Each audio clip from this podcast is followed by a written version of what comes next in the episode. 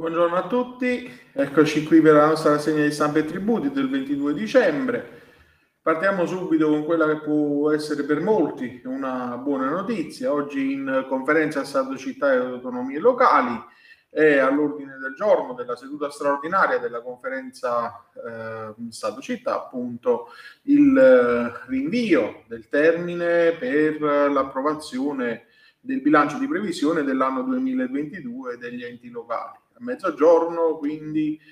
è iniziata la seduta e quindi nel pomeriggio sapremo anche l'esito. Dovrebbe essere scontato il differimento al 31 di marzo. Su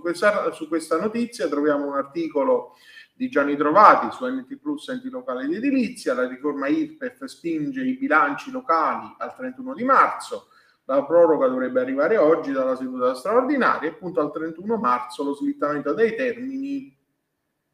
perché appunto c'è da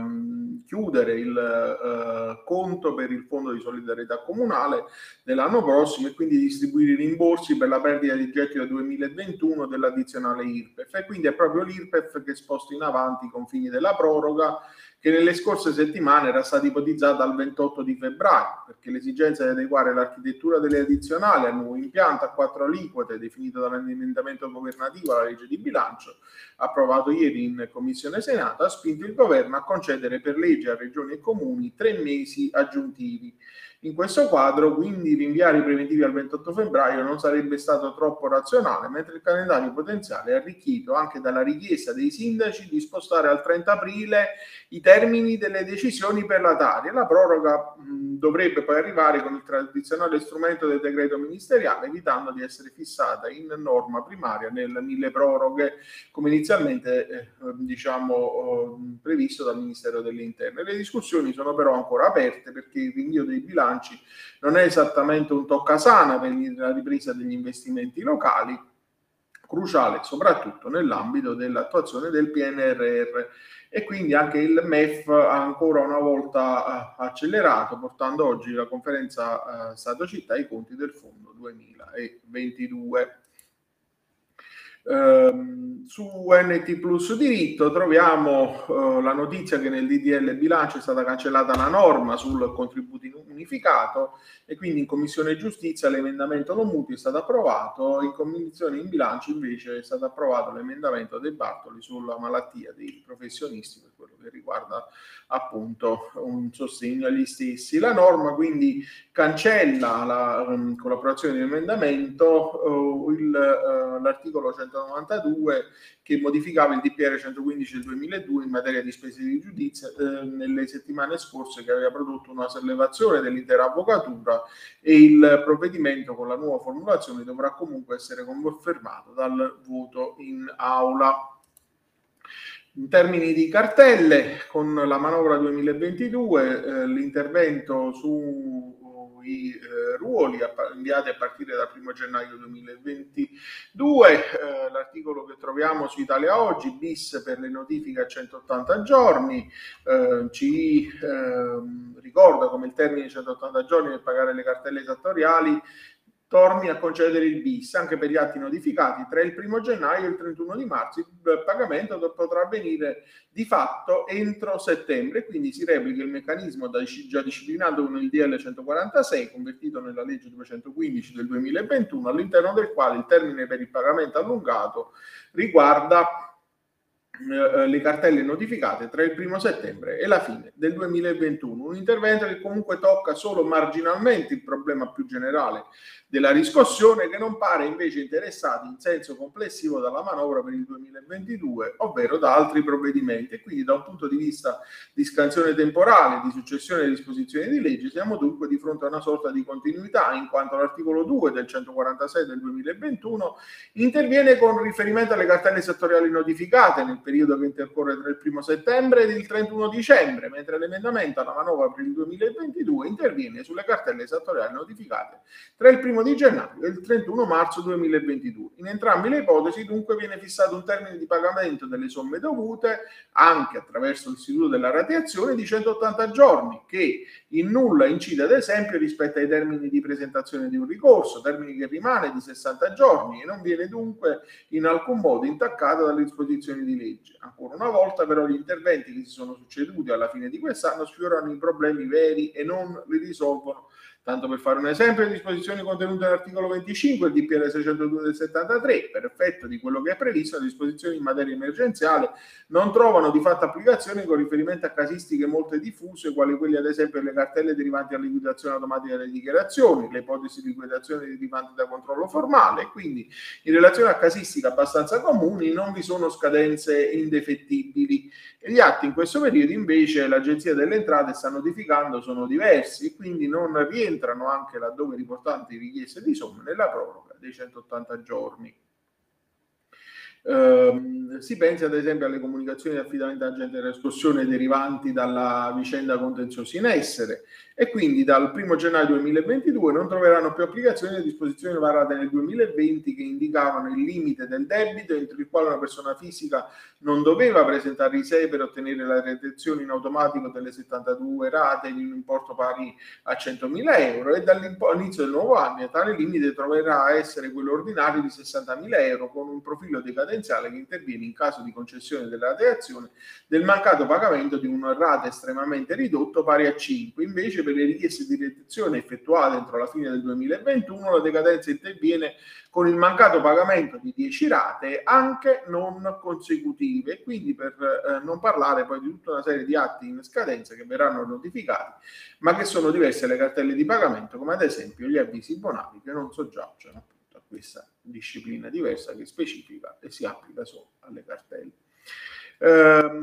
Su norme e tributi, l'articolo di Giuseppe Morina e Tonino Morina: per gli interessi misura sperequata tra fisco e contribuente, manca ancora il decreto di riallineamento previsto nel 2016. Sappiamo, come abbiamo visto ieri, che dal 1° gennaio 2022 la misura degli interessi legali passerà dallo 0,01% annuo, che è stata la misura più bassa di sempre, applicabile per l'anno 2021, all'1,25%, in pratica 125 volte in più rispetto al 2021. La modifica del saggio legale è stata disposta dal decreto 13 dicembre 2021, pubblicato in Gazzetta Ufficiale del 15 dicembre al numero 297. Come si legge nel preambolo del decreto, riportando le consuete frasi contenute nei precedenti decreti emanati, la misura dell'1,25 è stata determinata in considerazione del rendimento medio annuo lordo dei titoli di Stato e del tasso di inflazione annuo registrato. In verità, al di là delle frasi di stile, non c'è alcun motivo che possa giustificare la moltiplicazione per 125 del tasso applicabile per il 2021. Peraltro, in materia di interessi non è stata mai fissata una misura unica per i versamenti e per i rimborsi. Infatti, nonostante i vari annunci, si è ancora in attesa di un allineamento per evitare che gli interessi applicati dal fisco su quanto gli è dovuto siano più alti di quelli riconosciuti al contribuente in caso di rimborso. In verità sarebbe dovuto mettere la parola fine a questa disparità. Infatti, se il contribuente deve avere il rimborso, l'interesse riconosciuto dal fisco per il ritardo è di norma il 2% annuo, mentre se il contribuente versa dopo la scadenza, l'interesse che deve pagare è il doppio. Inoltre scatta pure la sanzione del 30%, riducibile al 15% se il contribuente paga entro 90 giorni, mentre nessuna sanzione è prevista a carico del fisco, anche se esegue i rimborsi in ritardo. E la disparità doveva essere eliminata da un decreto che si sarebbe dovuto approvare nel mese di gennaio del 2016. Si tratta del decreto previsto all'articolo 13 del decreto legislativo 159 del 2015, in vigore dal 22 ottobre. Il decreto doveva fissare una misura unica di interesse per versamenti, riscossioni e rimborsi di ogni tributo e doveva essere emanato entro 90 giorni. Considerato che questo decreto è entrato in vigore il 22 ottobre 2015, il provvedimento doveva essere emanato entro il 27 gennaio 2016, ma ad oggi ancora non è arrivato. Cambiamo argomento. In termini di imposta di soggiorno, Sul Sole 24 Ore, Luigi Lovecchio, l'alberghi gestore d'imposta prima del 19 maggio 2020, la depenalizzazione dovrebbe avere un'efficacia retroattiva, obbligo di versamento del tributo se il cliente non ha corrisposto la quota. La trasformazione dei gestori delle strutture ricettive in responsabili di imposta si applica anche per i fatti commessi prima del 19 maggio, data l'entrata in vigore dell'articolo 180 del DL34 2020. La norma, qualificata come interpretazione autentica, è contenuta nell'articolo 5 quinques del DL 146 del 2021, dopo le modifiche apportate dalla legge di conversione. In questo modo la depenalizzazione determinata dalla norma del 2020 acquisisce una efficacia retroattiva e quindi con la riforma introdotta i gestori delle strutture ricettive sono stati considerati come responsabili d'imposta con diritto di rivalsa dell'imposta di soggiorno nei confronti del turista. Conseguentemente gli stessi sono obbligati in proprio al versamento del tributo anche in ipotesi in cui il soggetto che ha alloggiato non abbia corrisposto loro l'ammontante corrispondente. Per questo motivo, in caso di omesso versamento del tributo, il comune può rivolgersi anche solo al gestore pretendendo il pagamento dell'imposta e della sanzione del 30% ai sensi dell'articolo 13 del decreto legislativo 471 del 97. Prima invece il gestore era del tutto estraneo al rapporto d'imposta che si instaurava esclusivamente tra il comune e il turista e doveva pertanto essere trattato come un ausiliario nella gestione dell'imposta, e per questo motivo, secondo l'opinione unanime della giurisdizione contabile, l'esercente era da considerarsi a tutti gli effetti un agente contabile. E inoltre, in caso di ritardato omesso riversamento dell'imposta all'ente locale, il gestore era passibile di denuncia per peculato in quanto incaricato di pubblico servizio. Con la sentenza che ricordiamo 30.227 del 2020, confermata con la pronuncia 36.317, la Cassazione, nella sezione penale, nel prendere in esame le modifiche alla legge del 2020, ha escluso la configurazione del reato di peculato a decorrere però dall'entrata in vigore delle stesse, e quindi questo perché il gestore è debitore improprio nei confronti dell'ente impositore e non di somme appartenenti a quest'ultimo. E nel contempo la Suprema Corte ha affermato che la depenalizzazione non opera retroattivamente perché si è modificata radicalmente la struttura della fattispecie di illecito e la modifica introdotta dovrebbe pertanto servire a superare questo orientamento di legittimità. Con riferimento invece alla qualifica di agente contabile, alcune sezioni della Corte dei Conti, in particolare quella della Sicilia e della Toscana, hanno ritenuto che nulla sarebbe cambiato sotto il profilo della responsabilità erariale. Per quanto riguarda invece il canone per l'occupazione di suolo pubblico, il pagamento a carico delle imprese proprietarie delle infrastrutture scende ad un minimo di 800 euro, e quindi l'articolo che troviamo sempre a firma di Luigi Lovecchio sul Sole 24 Ore ci ricorda come nei settori di attività in cui sussiste l'obbligo di separazione tra proprietà delle infrastrutture, l'attività di vendita dei servizi, gas, acqua, energia elettrica, il canone di occupazione è dovuto solo dai titolari delle prime e non anche dalle società di vendita del servizio. Inoltre le aziende che occupano il suolo pubblico per effettuare attività strumentali alle erogazioni di servizi a rete devono corrispondere il canone nella misura minima di 800 euro. La modifica di favore per le imprese in natura che ha diciamo una natura interpretativa è stata apportata dalla legge di conversione 215 del 2021, appena pubblicata in Gazzetta Ufficiale, in seguito alle modifiche apportate al DL 146 del 2021. In particolare parliamo dell'articolo 5, comma 14 quinquies del DL 146. Sul Giornale troviamo un articolo che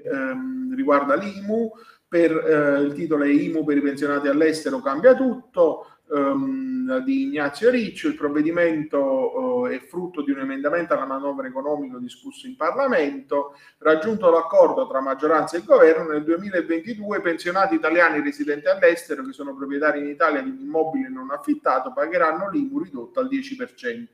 provvedimento è frutto di un emendamento alla manovra economica discusso in Parlamento. Per dare seguito all'intenzione del Premier Draghi e del Consiglio dei Ministri verranno investiti 3 milioni di euro. Nel 2021 invece le stesse persone hanno versato una tassa sempre ridotta ma al 50%. Le ultime pronunce dei giudici tributari in materia di tassa sui rifiuti le troviamo su NT Plus Enti Locali ed Edilizia, a firma di Carmelo Battaglia e Domenico D'Agostino. Tassa sui rifiuti, avviso di accertamento, iscrizione al ruolo, omesso versamento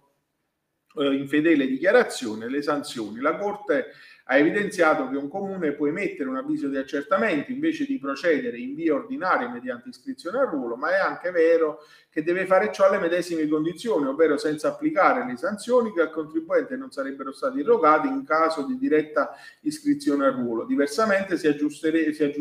aggirerebbe il disposto dell'articolo 13 del decreto legislativo 471 del 97 e questo sarebbe il modo per irrogare sanzioni anche in ipotesi in cui quest'ultima norma non lo prevede. La Cassazione 19.120 del 2016 e 22.248 del 2015 che poi sono alla base anche di questa decisione. E quindi in Corte di Cassazione la sentenza 37.006 del 26 novembre, tassa rifiuti, discussione tramite concessionario, ci dice che la Corte ci dice che la notifica della cartella di pagamento non è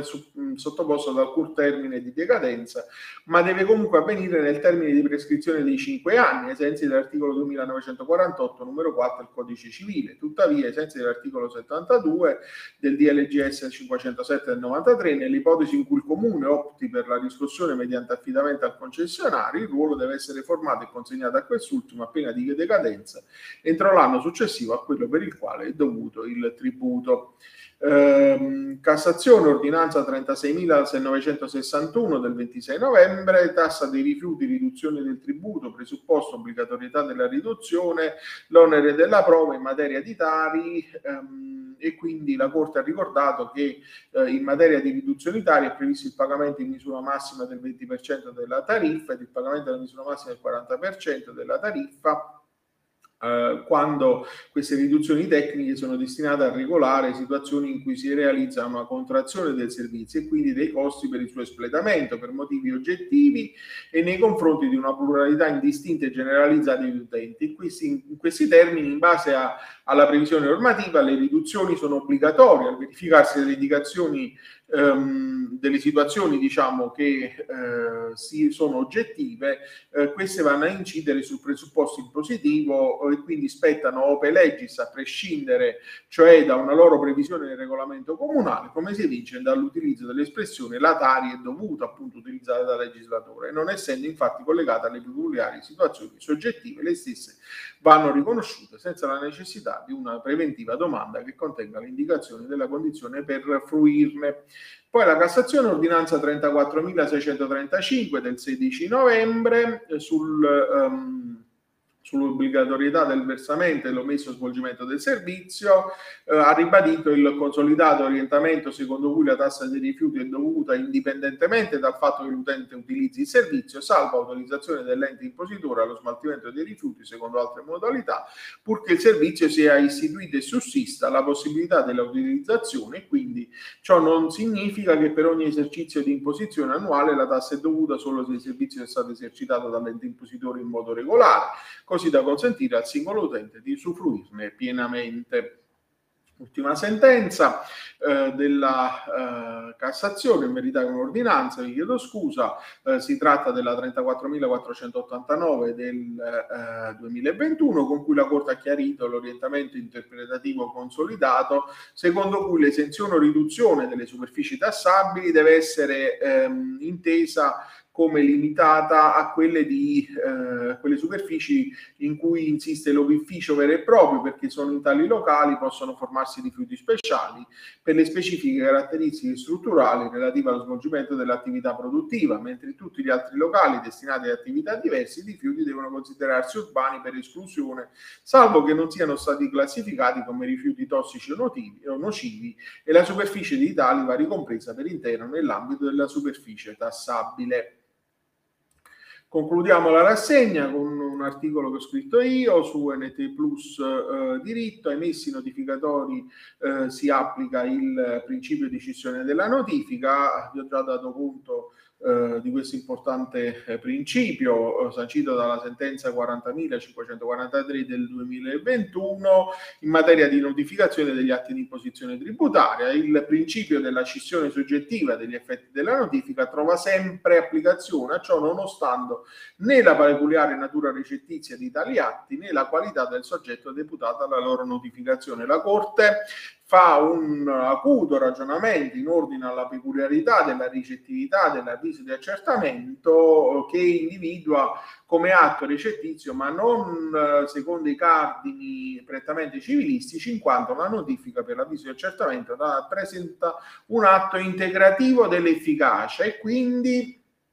ne discende che non rappresenta un elemento per la giuridica esistenza dell'atto. E quindi nel caso in cui l'ente impositore affidi ad un soggetto, la Corte ritiene che il principio della scissione della notifica sia sostanzialmente oggettivizzato nel nostro ordinamento e quindi escluderne l'operatività nella situazione in cui la notifica sia effettuata da un mezzo di un messo notificatore speciale significherebbe applicare la norma in maniera irragionevole e ridurre il termine per esercizio del potere impositivo nei confronti dell'ente impositore solo perché si è avvalso tra le varie opzioni di notifica possibile dell'opera di un soggetto che il legislatore ha proprio previsto per l'esigenza opposta, ovvero di assicurare la notifica dell'atto impositivo nella maniera più diretta e quindi celere possibile. Con queste ultime considerazioni concludiamo la nostra rassegna, vi auguro un buon proseguimento di giornata e vi do appuntamento a domani.